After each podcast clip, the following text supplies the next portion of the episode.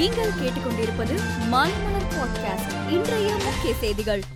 உத்தரப்பிரதேசத்தில் கல்லூரிகளுக்கு செல்லும் இஸ்லாமிய மாணவிகளின் எண்ணிக்கை கடந்த ஐந்து ஆண்டுகளில் அதிகரித்து உள்ளது என்றும் முத்தலாக் தடை சட்டம் இஸ்லாமிய பெண்களின் வாழ்க்கையை மேம்படுத்தி உள்ளதாகவும் பிரதமர் மோடி பேசினார். வெளியுறவுத்துறை மந்திரி ஜெய்சங்கர் பிலிப்பைன்ஸ் நாட்டின் வெளியுறவுத்துறை மந்திரி டியோட்டோரோ எல். லாக்ஸின் ஜூனியரை சந்தித்து பேசினார். இந்த சந்திப்பின் போது அதிகாரப்பூர்வமான விவாதங்கள் நடத்தப்பட்டதாகவும் தேசிய பாதுகாப்பு மற்றும் வளர்ச்சி உள்ளிட்ட விவகாரங்கள் குறித்து விவாதித்ததாகவும் ஜெய்சங்கர் கூறியுள்ளார். கோவாவில் இருபத்தி இரண்டு தொகுதிகளுக்கும் மேலான தொகுதிகளை பெற்று பாஜக வெற்றி பெறும் என முதல் மந்திரி பிரமோத் சாவந்த் தெரிவித்துள்ளார். கர்நாடக மாநிலம் பாண்டியாவில் ஹிஜாப் அணிந்து வந்த மாணவிகள் பள்ளிகளுக்குள் நுழைய அனுமதி மறுக்கப்பட்டது. ஹிஜாப் அணியாமல் வந்தால் மட்டுமே பள்ளிகளுக்குள் அனுமதிக்க முடியும் என்று ஆசிரியர்கள் தெரிவித்தனர். இதனால் அங்கு பரபரப்பு ஏற்பட்டது.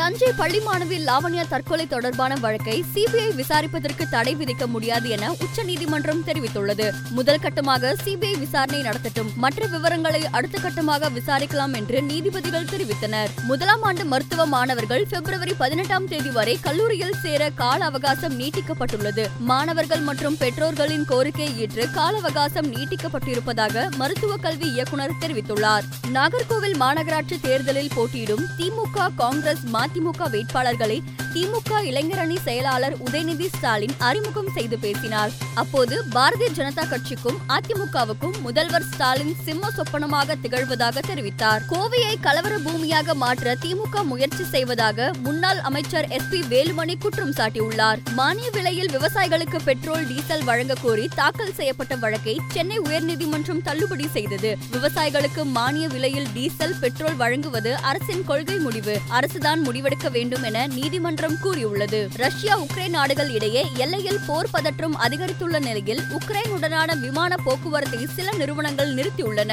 வங்கிக் கடன் மோசடி வழக்கில் சிக்கிய விஜய் மல்லையா அடமான தொகையை சுவிட்சர்லாந்து வங்கிக்கு செலுத்தாததால் லண்டனில் உள்ள தனது சொகுசு பங்களாவை இழக்கும் நிலை ஏற்பட்டுள்ளது. எனவே பஹாமாஸில் உள்ள சொத்துக்களை விற்று சொகுசு பங்களாவை மீட்க முடிவு செய்துள்ளார். மேலும் செய்திகளுக்கு மாலைமலர் டாட் காமை பாருங்கள்.